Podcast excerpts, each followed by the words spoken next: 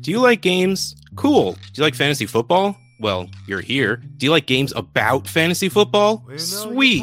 I have the perfect podcast for you Dynasty Game Night, hosted by yours truly, Russ Fisher, Matt Price, John Bosch, and Rocky Petrella. We play games about fantasy football. You might learn a little something, but really, we're just here to have fun. So if you like playing a game about a game about a game, then check out Dynasty Game Night, a proud member of the DLF family of podcasts.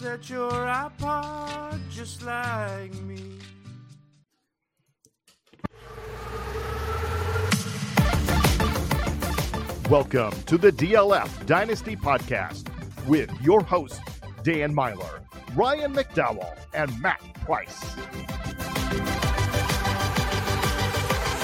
Yeah, we are the DLF Dynasty Podcast, Dan, Matt, and Ryan, and we are coming at you with episode 597 of the show. Lots to get to today, including a talk about fantasy playoffs which uh, hopefully will give some of the commissioners out there, or even managers, some ideas about how to improve maybe some playoffs. Or if you're thinking about adding a league, creating a league next year, we can talk about how we like to set up our playoffs to ultimately uh, crown a winner. We're also going to hop in the Dynasty DeLorean to talk dynasty values uh, of players down the road. But first, we should talk to the guys, Ryan, Matt, it was a interesting week 14 so far. Ryan i know uh, your kitchen sink leagues are already well into the playoffs but most leagues are wrapping up the regular season this week and getting ready for the games that really matter.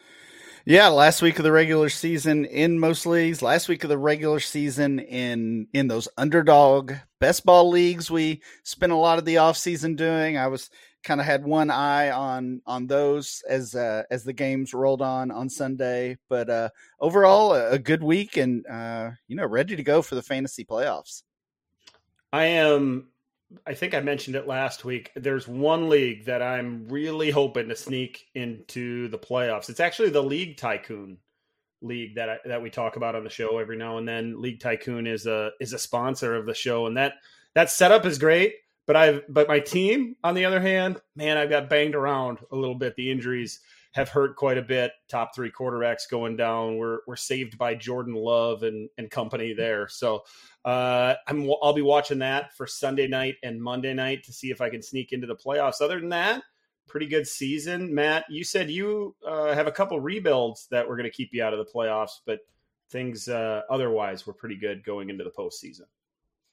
Yeah, I I had some good luck and bad luck this week. I had Justin Herbert in one lineup. That's not gonna. I think I'm still gonna win that matchup, but that's not great. I had some uh, good luck for me, bad luck for the other manager in Redless One. We're competing this week for uh, the the division title, basically. Uh, and he has Ja'Marr Chase and Jeff, Jeff Justin Jefferson. And I thought I was toast, but uh, those guys helped me out today by I guess one of them got hurt and one of them just had Jake Browning as their quarterback. So, uh, hey now, hey now, yeah, it was all right. I mean, he he was quarterback three this week. I shouldn't I shouldn't throw shade on Jake Browning. All right, uh, I think Ja'Marr Chase dropped a touchdown in the end zone or was interfered with it. Whatever. Anyway, it doesn't matter. I got lucky this week. Those guys did not uh, did not score well for the other team. Lucky you know that that comes into play unfortunately in this fantasy game i was looking at scores right before we hit record and somebody in one of my league a local league ended up losing a playoff spot on the offsides by um by Kadarius Toney. Oh man. Oh, yeah. Oh man. He, he, had the combo. I think he was down nine points. Had the combo of Kelce and um, and Mahomes, and that touchdown would have put him just over with the yardage by Kelce, oh. uh, just enough. And of course, the Chiefs end up uh, failing on fourth down. The game ends, and he falls short. I, you know, th- there's all those kind of stories that you know the Je- Justin Jefferson managers out there. Maybe maybe the Jefferson injury hurt you, and you're just trying to sneak in. He's coming back to try to win you this week, and goes out of that game earlier early because the astronaut can't pass accurately enough to keep his best player uh, healthy. The the injuries you mentioned Herbert, the injuries really piled on. It feels like that's been happening week in and week out. Now we're all getting ready for this postseason, and we'll have an opportunity to talk about how we set up our postseasons. but man, does it feel good if you got the buy, right? If you're sitting next week and maybe you have a couple players nicked up, you can get past that first round of the playoffs. We hope all of you out there uh, have the buy or at least get advanced into the playoffs this week. Before we get to the show, guys, we should mention our friends over at League Tycoon. Those guys, uh, those guys have a great setup. They they have such a great mobile app. Um, it makes everything so easy. In fact, I was uh, I was doing a little Christmas shopping on Sunday morning, setting some lineups. Me and my wife were out uh, in stores. It was so easy to go to League Tycoon's mobile app and set my lineup. I looked over available players to see if anybody missed, like a Jerick McKinnon or something in that league. It is a contract league, uh, and it was just it was just a breeze. You know, some of the other apps make it so difficult to click around and find the players that are available. Even set your lineup is kind of clunky. Not on League, Ty- League Tycoon, you can do it in seconds. Even in line at uh, when you when you're at the at the big box store. So if you haven't thought about playing in one of these contract dynasty leagues, uh, give it a second thought. And if you're gonna uh, consider it, go check out League Tycoon. They do such a good job. They they perfected that platform for these kind of setups, salary cap and contract leagues. They're super easy to set up, and they offer a ton of configuration and management options. So go to leaguetycoon.com right now to get further information and download that app as well. And if you use the promo code DLF when you're creating that league, your first year is going to be absolutely free. The startup. We could have talked about some of those injuries, some of those big games as well in the startup, but we thought we'd uh, talk about a player we haven't really touched on since draft season, guys. Let's talk about Chase Brown and his impressive two week spurt, I would say, in that uh, Bengals offense. He carried it eight times on Sunday and and just had 25 yards rushing, but three catches for 80 yards, couple really nice screen passes, including a long touchdown. Looked good on Monday night last week in week 13 as well. Nine carries for 61 yards versus Jacksonville, Matt. And if you watch that Bengals game, or really if you've watched any of their last eight quarters on the field, and you saw Joe Mixon kind of plodding away, and then all of a sudden number 30 comes in and gets the ball in his hands, there's a burst that doesn't exist with Mixon anymore that certainly does with the rookie. It really does feel like Chase Brown is earning a bigger role down the stretch, and maybe that'll turn into something more down the road for dynasty managers who have had him on the bench for a year. Yeah, he really hasn't got a lot of play this year. Um, no more than 8% of the snap share up until week six, and then didn't play at all until week 13. 15% of the snap share last week, and then up to 30% this week. And we saw that athletic ability show out. Uh, you made me stop talking about him before we started recording, Dan. I said, uh, and maybe this is a complete hot take. Ryan said he immediately doesn't agree, but I said this is going to feel like or Chase Brown is the Tony Romo or Tony Romo, geez, the Tony Pollard to Ezekiel Elliott, uh, like we had last season. Um, it's not going to happen this season, I don't think, but I feel like that's a scenario next season where we see Joe Mixon continuing to be kind of an inefficient runner. I think he's better in the pass game than Ezekiel Elliott is, so he'll probably still be involved there. But Chase Brown showed he's a very good receiver uh, today as well. So it just feels like he's got the juice. Joe Mixon doesn't. Uh, and we'll see how this backfield shapes up down the stretch and into next season. Well, the the Mixon thing is is kind of a conversation. That's where it should start because while Brown looked good, Mixon is 27 years old, probably on the on the falling off part of his career, or at least the elite part of his career. His contract also leaves an out, right? He's in the third year of a four year deal that he signed and it would cost the Bengals uh, 2.75 million in dead cap to get out of that contract. There were rumors though last year, Ryan, that maybe they'd move it move on from Mixon before the 2023 season. Really felt like they brought him back because they didn't have another guy to pivot to, and they were going to give him another year being the bell cow. But late in the season now, Brown is starting to eat into that workload and certainly looks more explosive. Isn't there probably a path to Mixon being somewhere else next season? There certainly is, and that's uh, that's the reason I said that I disagree with Matt, not because of a, a concern for for Chase Brown's talent or his role, but uh, I think I think this we might be seeing the last month of Joe Mixon as a Cincinnati Bengal. Not only do they have the the easy out, as you said, relatively easy at least.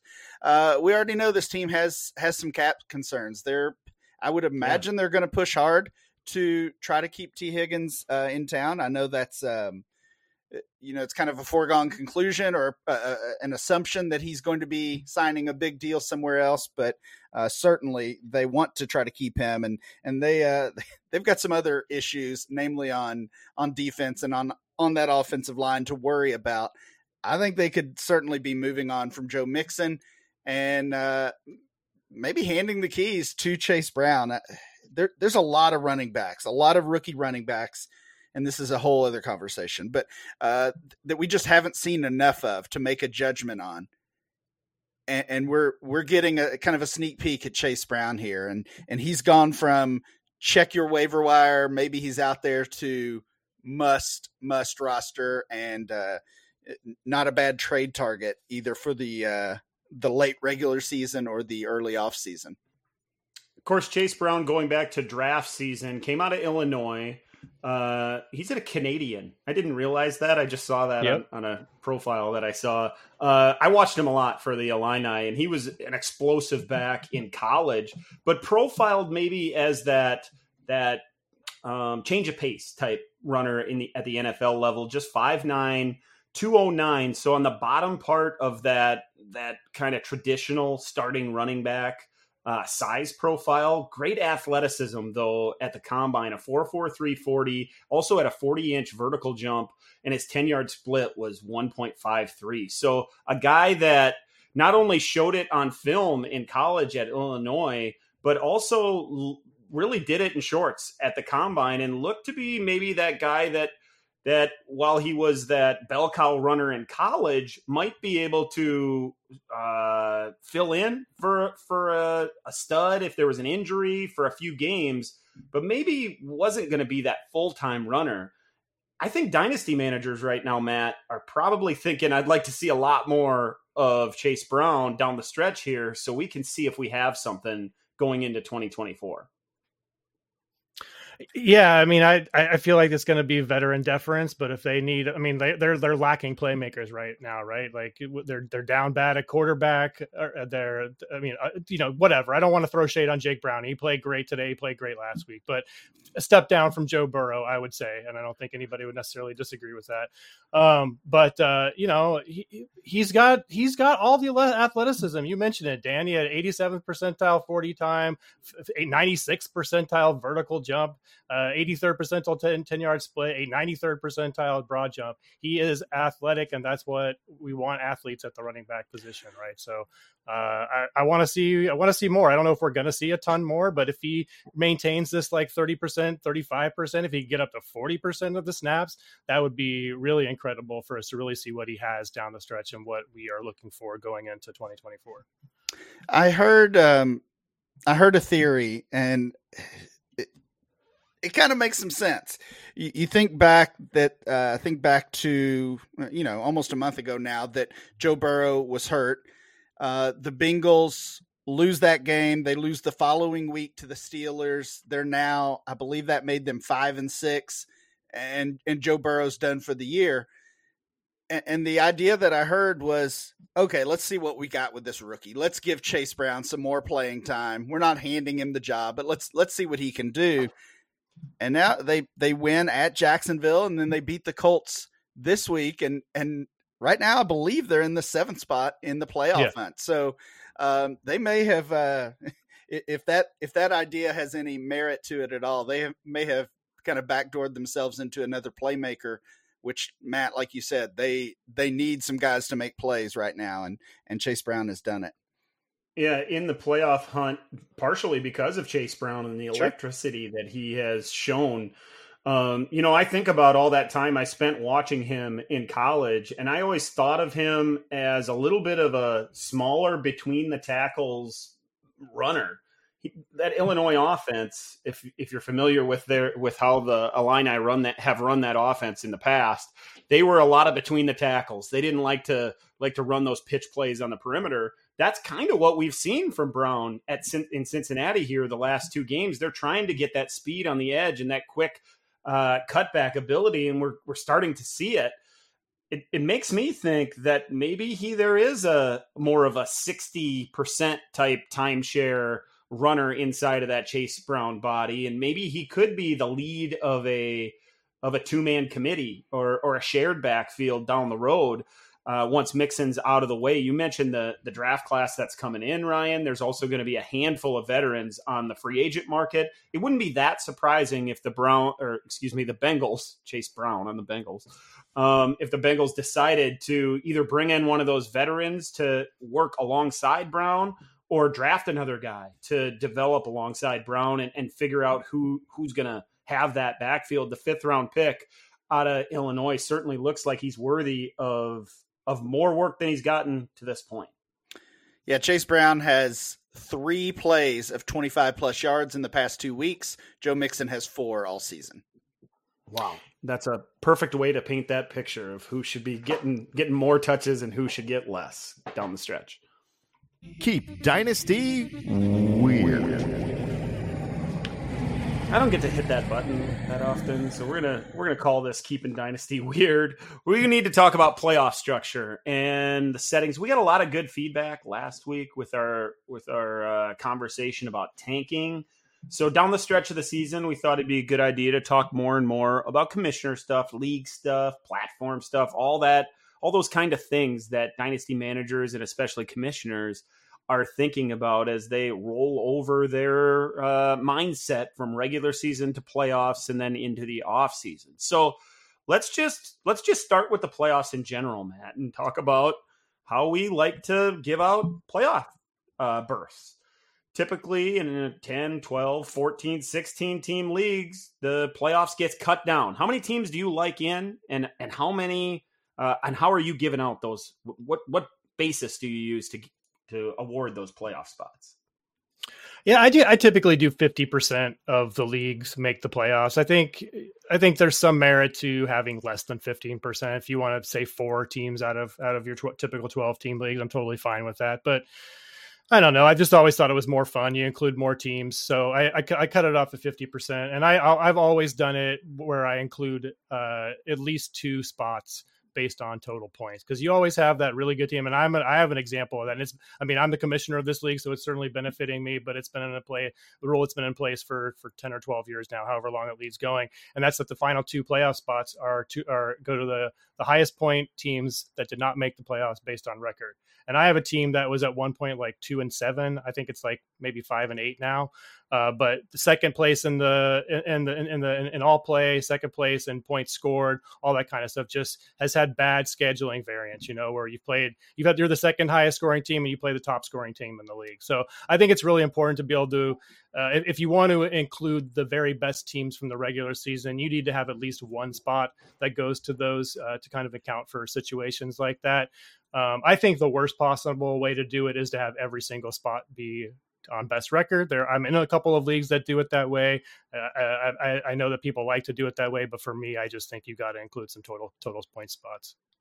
Yeah, I agree with that. I like the total point spots. In fact, I like it if there's two buys that the second buy spot gets gets awarded by total points. I have some leagues like that. Ooh, I like that. Yeah. And I've even had teams that would have been out of the playoffs uh, if it was all by record, get that second seed in the postseason and, and a buy because of the schedule variance that you talk about there. Ryan, you commish a lot of leagues. Personally, I echo what Matt said. I, I like six teams uh, in any league that has 12 or more teams in it, even 14. I like to keep it at six. Uh, 10 team leagues, I like waiting an extra week and only allowing the four teams into the postseason personally. How about you? Yeah, I totally agree with that as far as how many teams are advancing. Uh, I think all of my leagues are are 12 teamers so uh, it becomes pretty easy call to send half of them the top half to the playoffs it's uh, like you said it's determining how you know who's in that top half which teams are in there um, yeah You, in, you use in, victory points in some leagues, though.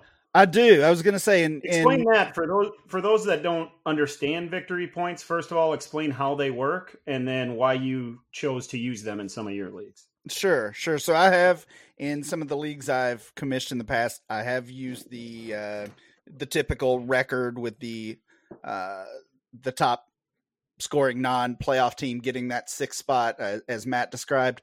Uh, but in in kind of what I would call my main leagues, my, my kitchen sink leagues, we do use victory points, and essentially each each week you're playing for victory points, and you uh, you can earn those both by winning your matchup, uh, and we we play double headers in that league as well, so that that kind of adds to the uh, to the possibility of, of how many victory points you can earn, but uh, your your total points as well. So essentially, the the league side is set up to rank every team by how many points they scored that week, uh, and, and, give the uh, the top third, I believe, get two points. Middle third gets one point. Bottom third gets zero. So basically, victory points are kind of kind of recognizing or including both your win loss record and your uh, your scoring.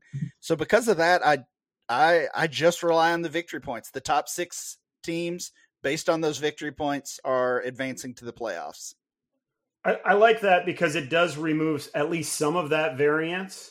I've seen, and I think double headers also remove yeah. some of the variance. Although you can be that team that scores third in the league and and happen to play the two teams that that are the number one and number two that week, and you end up with two losses.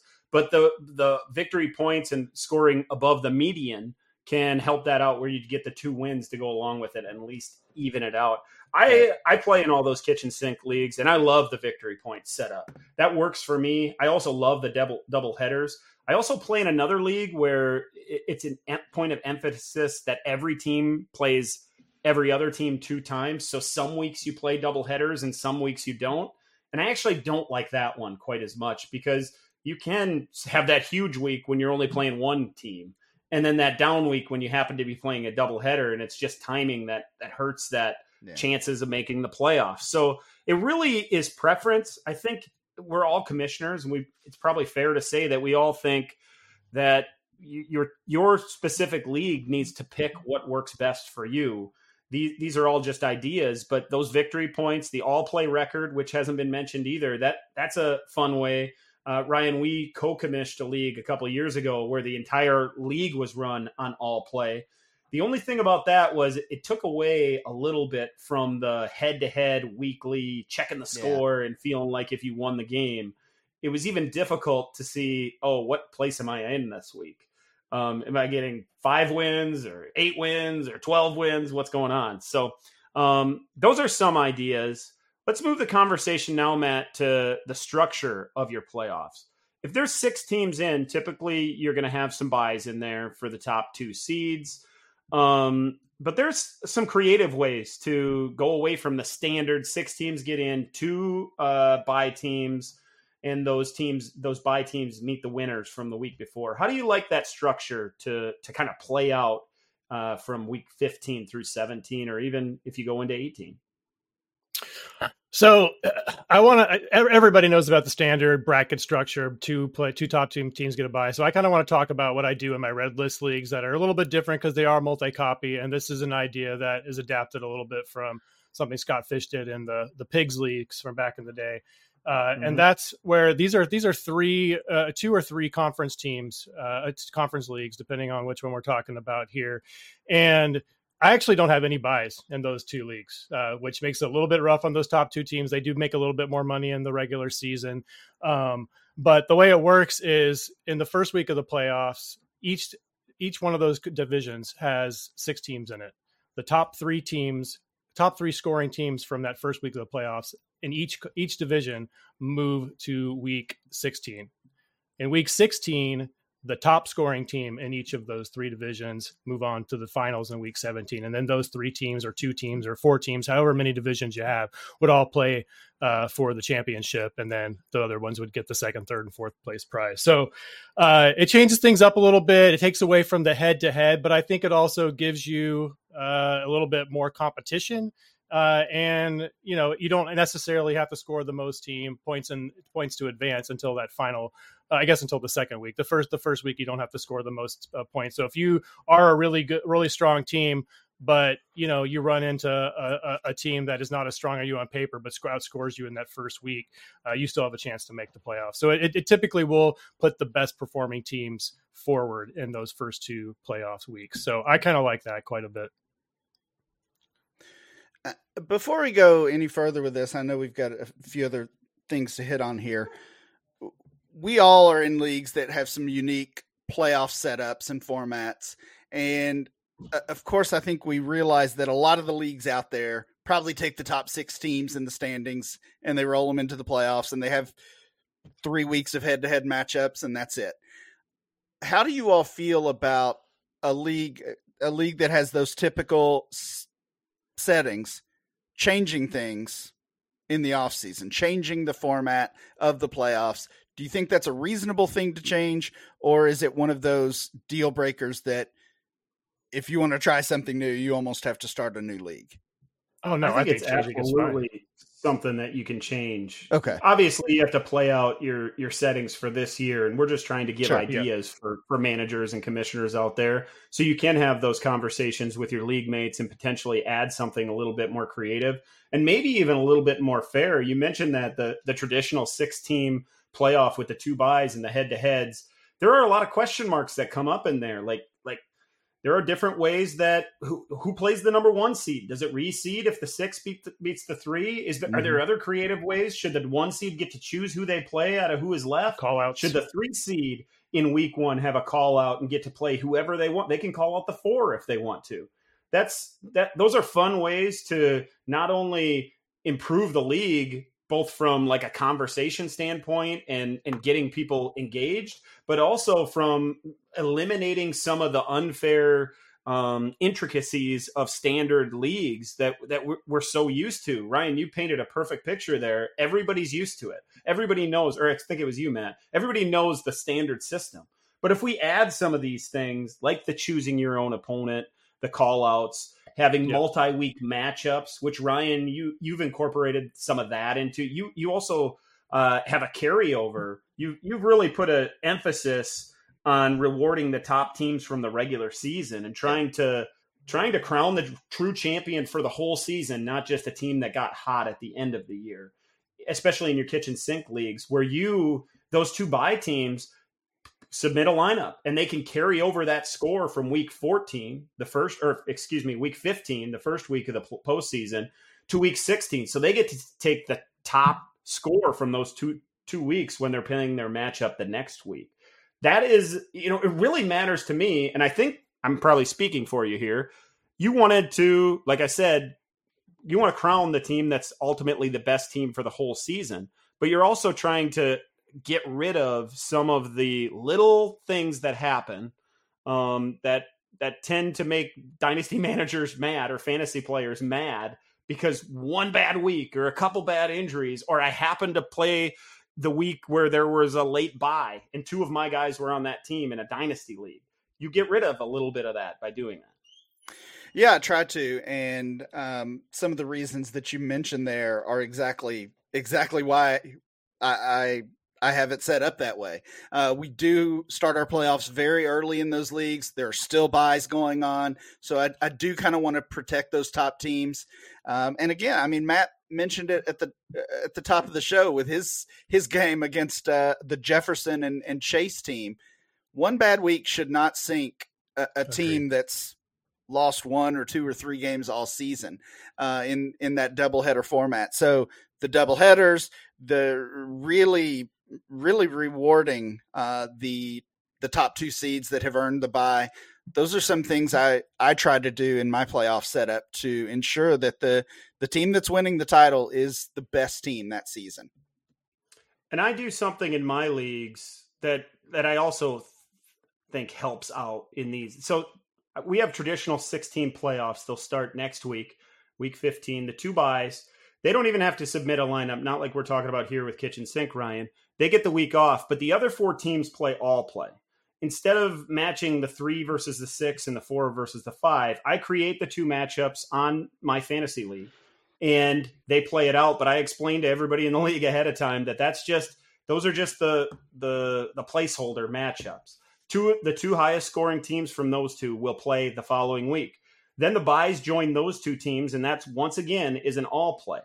I the thing that always bugged me in old standard postseason setups was when you looked across at the other matchup and you maybe lost 189 to 181, and in the other matchup it was 94 to 89, and you thought to yourself, if I could have just played one of those two, um, yeah. I've eliminated that at least. So those are some creative ways. Um, that that's my favorite structure. I, you guys have mentioned your favorite structures as well. It does put a little bit of pressure on commissioners. You have to do a little bit more legwork. Certainly have to go set up those matchups and all those kind of things. Ryan, you even go as far as creating a Google Doc to track all that so managers can see it, and you you update it as the week goes along every every single week throughout the postseason. So there's a lot of work, but those are some good ideas. Are there any other creative ways to make the postseason better, man? I wanted to throw out an idea that Nathan threw out in a Nathan Powell threw out in a commish chat uh, that I, I haven't seen oh before. It's kind of like it's kind of like it's it's kind of like the structure that I do in in the red list leagues where the top scoring teams advance each week and it's not necessarily head to head.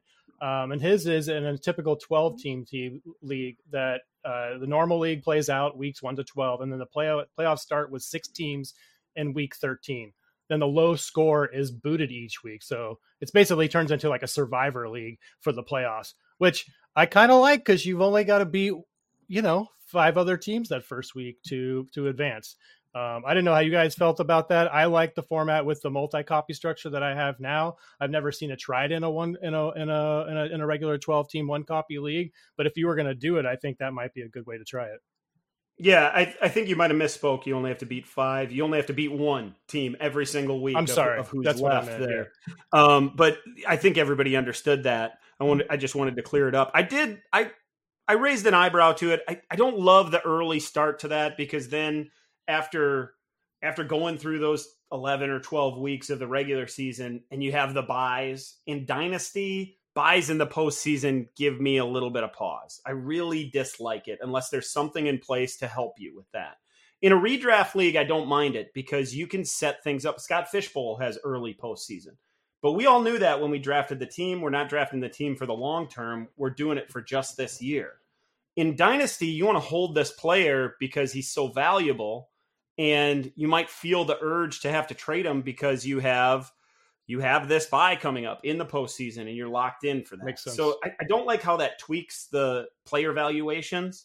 However, I do like the idea of making things creative. Speaking of Scott Fish Bowl, Ryan, he does his postseason as where you where you have your average score on added to the amount of points you score in a specific week in the postseason, mm-hmm. and then there's a cut line. Um, that's another creative way to potentially advance teams throughout your postseason. You could do that on a small scale with a 12 or 14, even a 10 team league. Yeah, that's another thing. I, I don't do that in my leagues, but I think that's worth considering. Um, again, especially in, in my situation, and I know this is this is rare that you're uh, you're playing playoff games when there are NFL byes going on. But if if that's your league, then I think that's that's certainly a good idea. Again, to protect those top teams and you know, anytime we talk about uh, commish stuff or or running leagues, it always comes down to do what is best for your league, do what your league mm-hmm. enjoys. Mm-hmm. Um, and you know, if if you prefer or your league prefers kind of that one and done, like March Madness, it's all on the line, and we see upsets. Uh, then then that's awesome. This none of this might be for you in that case, but um, like I said earlier, my goal has been to reward the best teams and uh, do everything I can as a commish to uh, to ensure that the best team is winning. And it's important to say that if you're a commissioner out there and you want to incorporate some of these things, know what you're getting yourself into. There's nothing worse than playing in a league with some kind of creative postseason setup and the commissioner doesn't set it up properly in the league. There's a lot of work that goes into being creative in these leagues. The platforms can't do all of it for us. So you have to be willing to take those steps.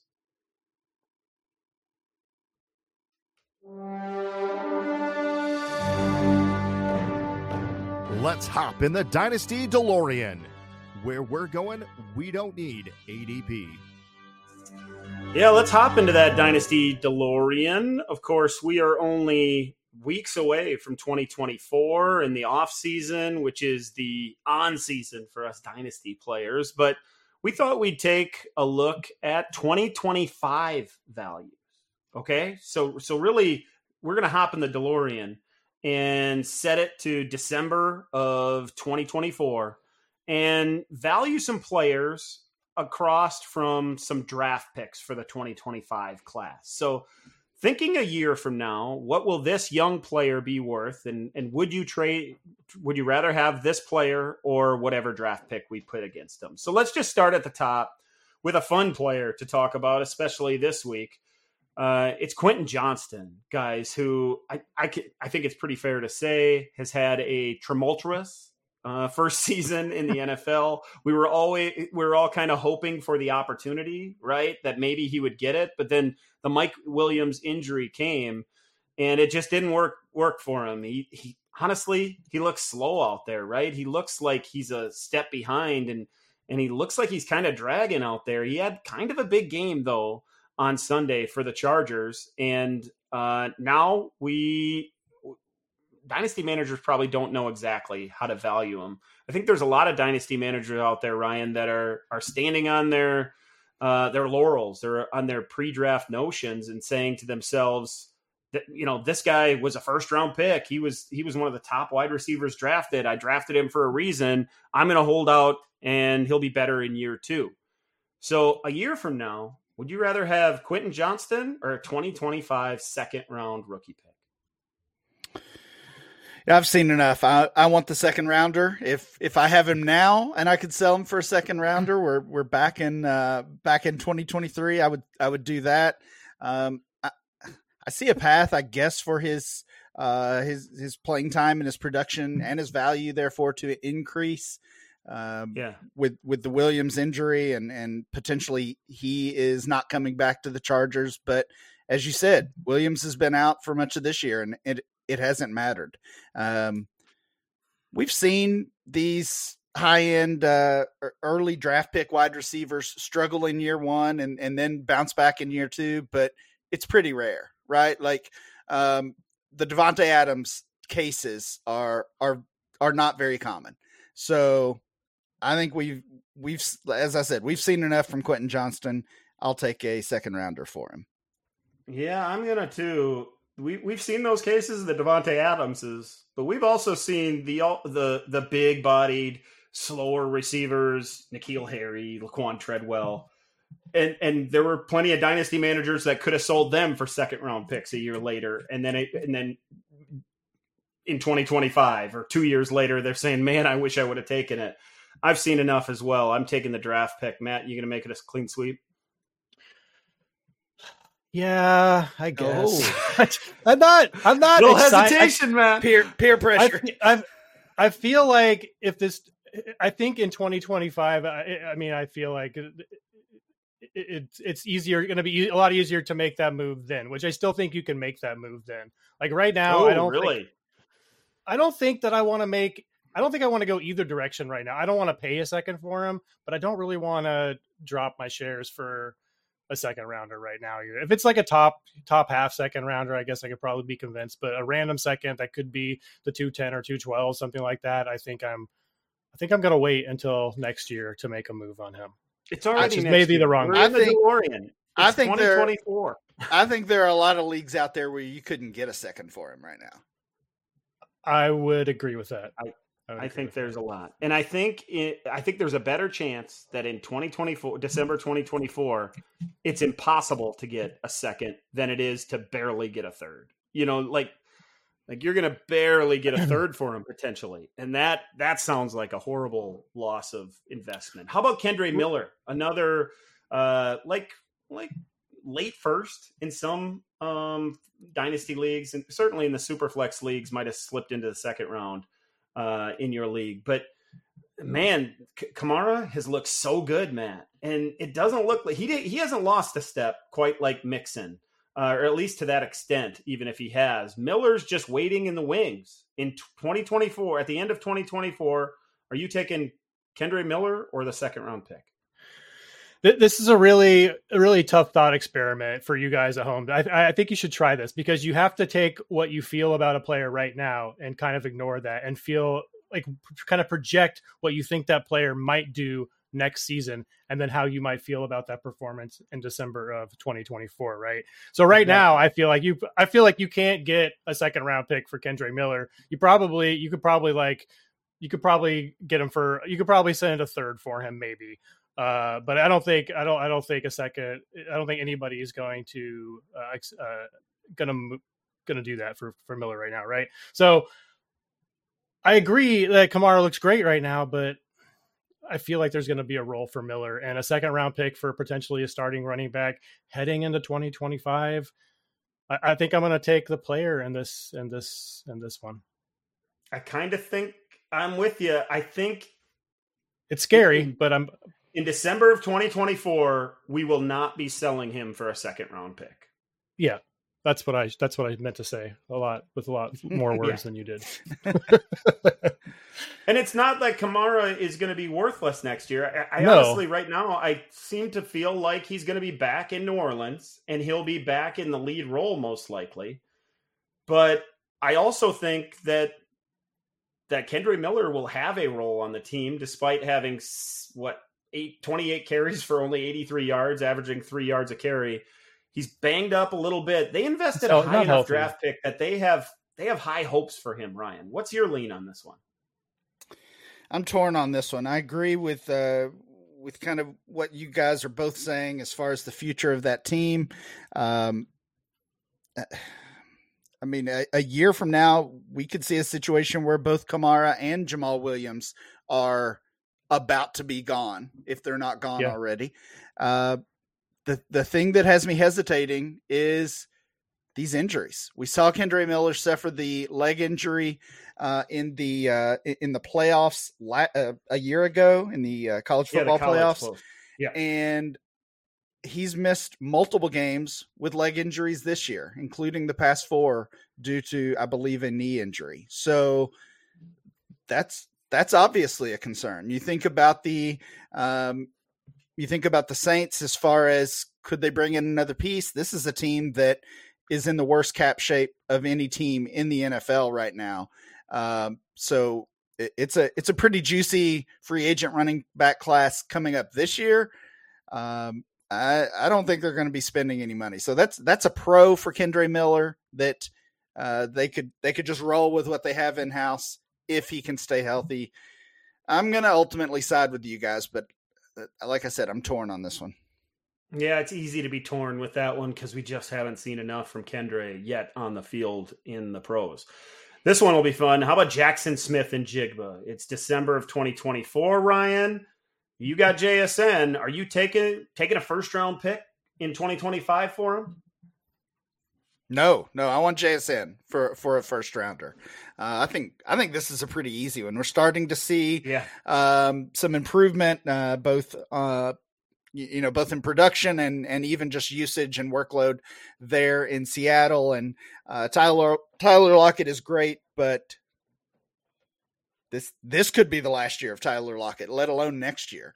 Um, it's already it. I, I don't know if you guys are like me, but Lockett and JSN are closely enough in like body structure and route running and those kind of things that there's times in the game where it's like Lockett across the middle on a deep mm-hmm. dig and he gains 22 yards and you're thinking JSN oh it's Lockett I have him yeah. on team I have Lockett on teams in my starting lineup and I feel disappointed that it's Lockett catching that pass instead of JSN Matt he's just getting his feet wet for the year he's having that redshirt year with a little bit of playing time Next year, Lockett, I think, is going to be out the door. I'm almost sure of it. And JSN is just going to step into that role.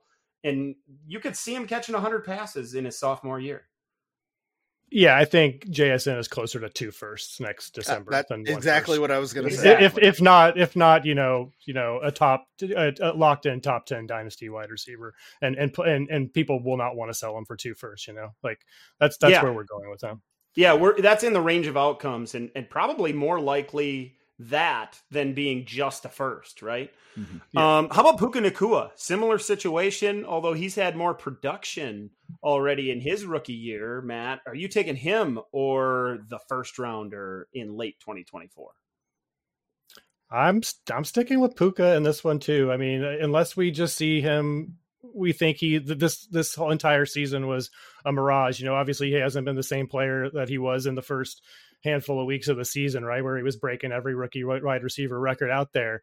Uh, but he's still been very, very good. He's shown that he can play along another stud receiver and still produce uh, you know, it, it's it's the health of Stafford really the concern for this team and and, and Puka Nacua's future. So I still think he's going to be more valuable than a first this time next year. Absolutely, though. I completely agree. Five catches, eighty four yards on eight targets on Sunday in the loss against Baltimore. Did you guys see the catch on the sideline? The diving catch. Oh, oh yeah. my gosh, yeah. Puka, it, he's got the game, and he looks so good. You're right. The Stafford point is something worth considering but no way next December I'm taking a first for Puka. He's in my lineup every week. Ryan, how about you? Oh, totally agree. Another easy one for me. Um, and I think it only gets easier when you look at Cooper Kupp. And I know he had a nice game on Sunday. Yeah. Uh, but I saw him getting up multiple times uh, with limping, favoring. So yeah. Like, mm-hmm.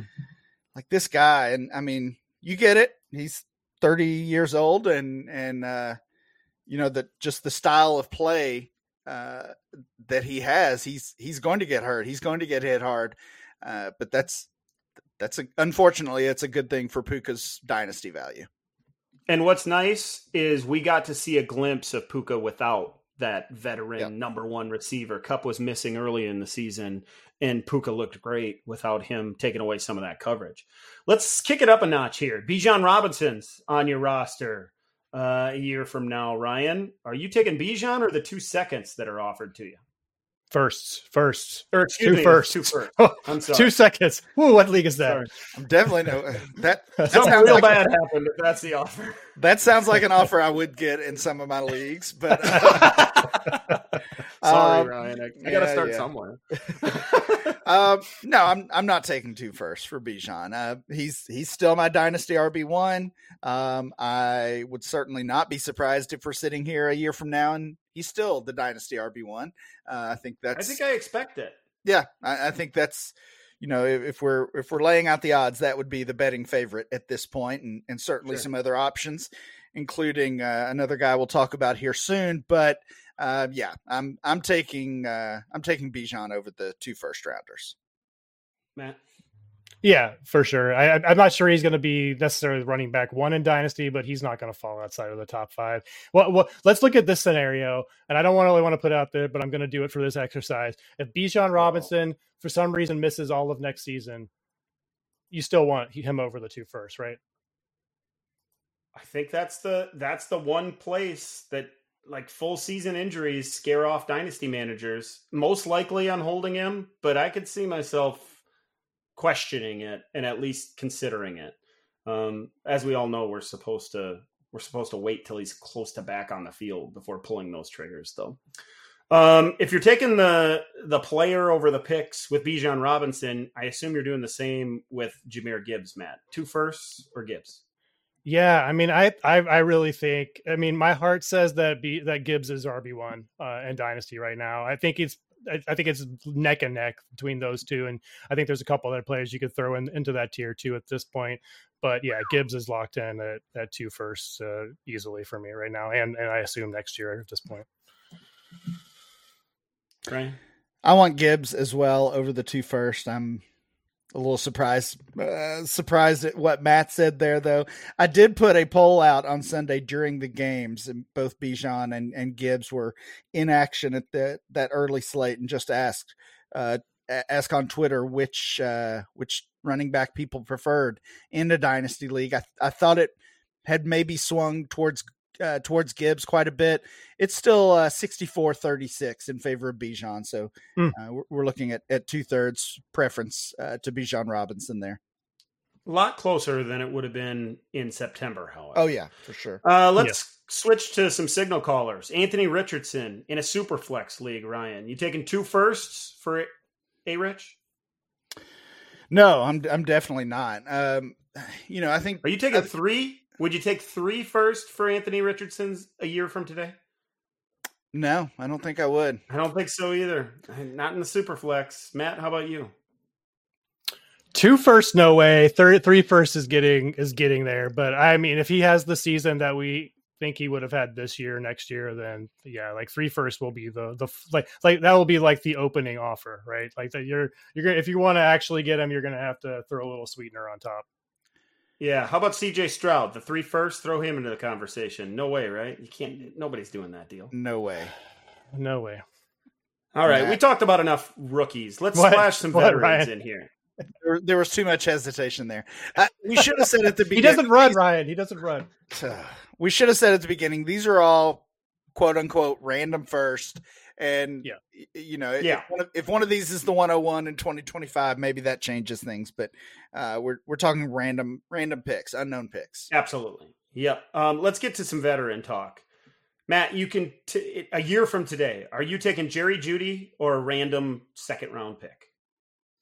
I think Jeudy is almost worthless a year from now. I think the only hope that Jeudy has is if he goes to another team and it works out. Like that that's the only thing you're hoping for with Jeudy at this point. I think he did drop. Did he? I think he had a touchdown he dropped today. Yep. Uh, so no, he, he can't get to, his toes in. That's like the second time in the last was. month that's where he was, had yeah. he takes this long ass stride instead of tapping his toe like 99.9% of receivers do. They drag that foot before stepping he like doesn't have that in his skill set. It's so obnoxious.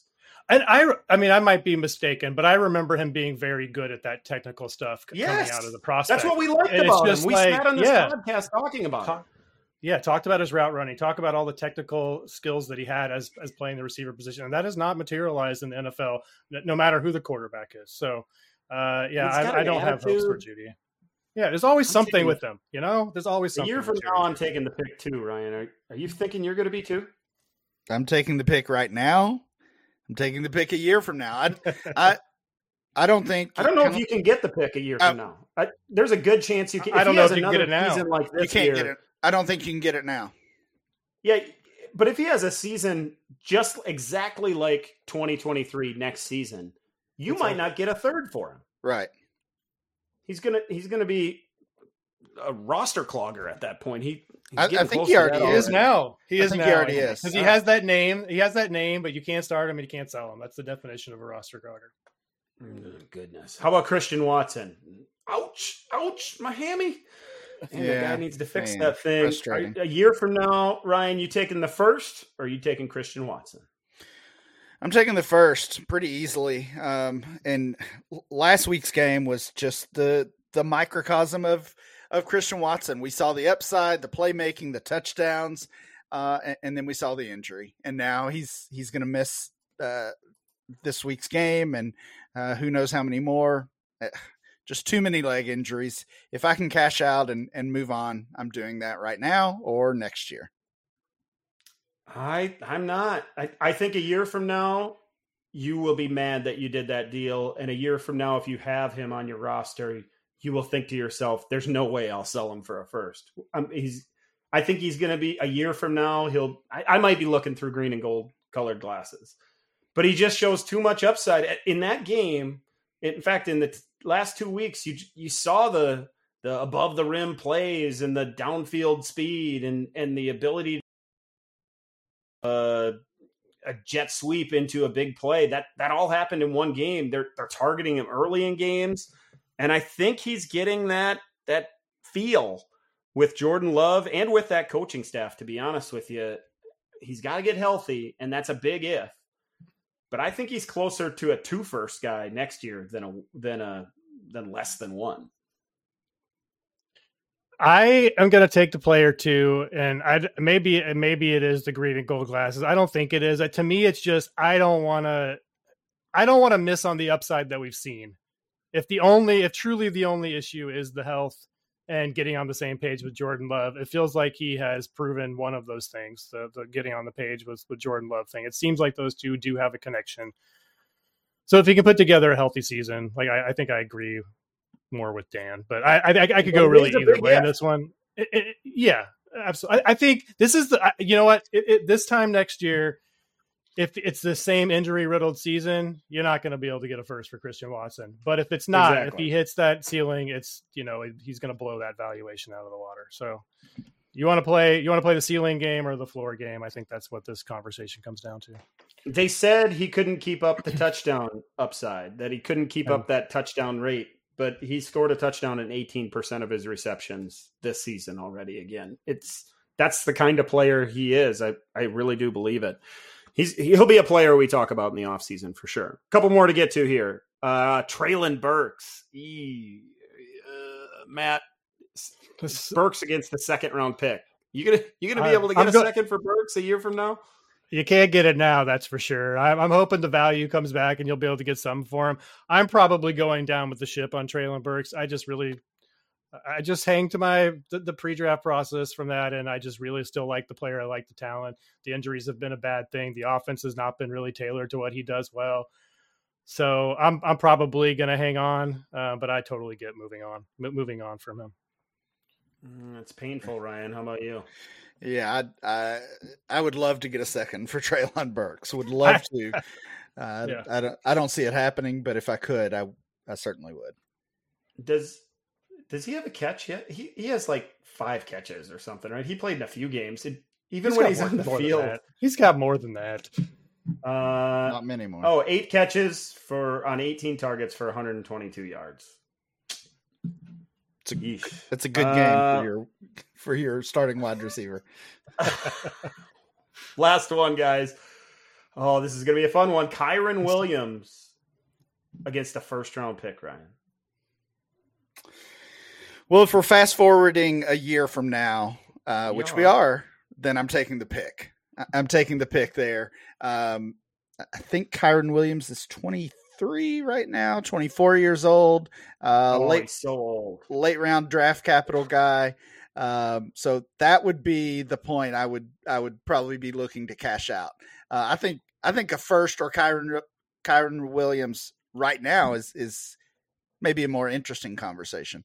Uh, he's the RB eight in our December Dynasty ADP, by the way. Oof. Yeah, that's that's that's a little bit scary, right? It's frightening when you see those numbers, but when you see the 25 carries for 114 uh, on Sunday against a tough Baltimore defense, also caught a few passes.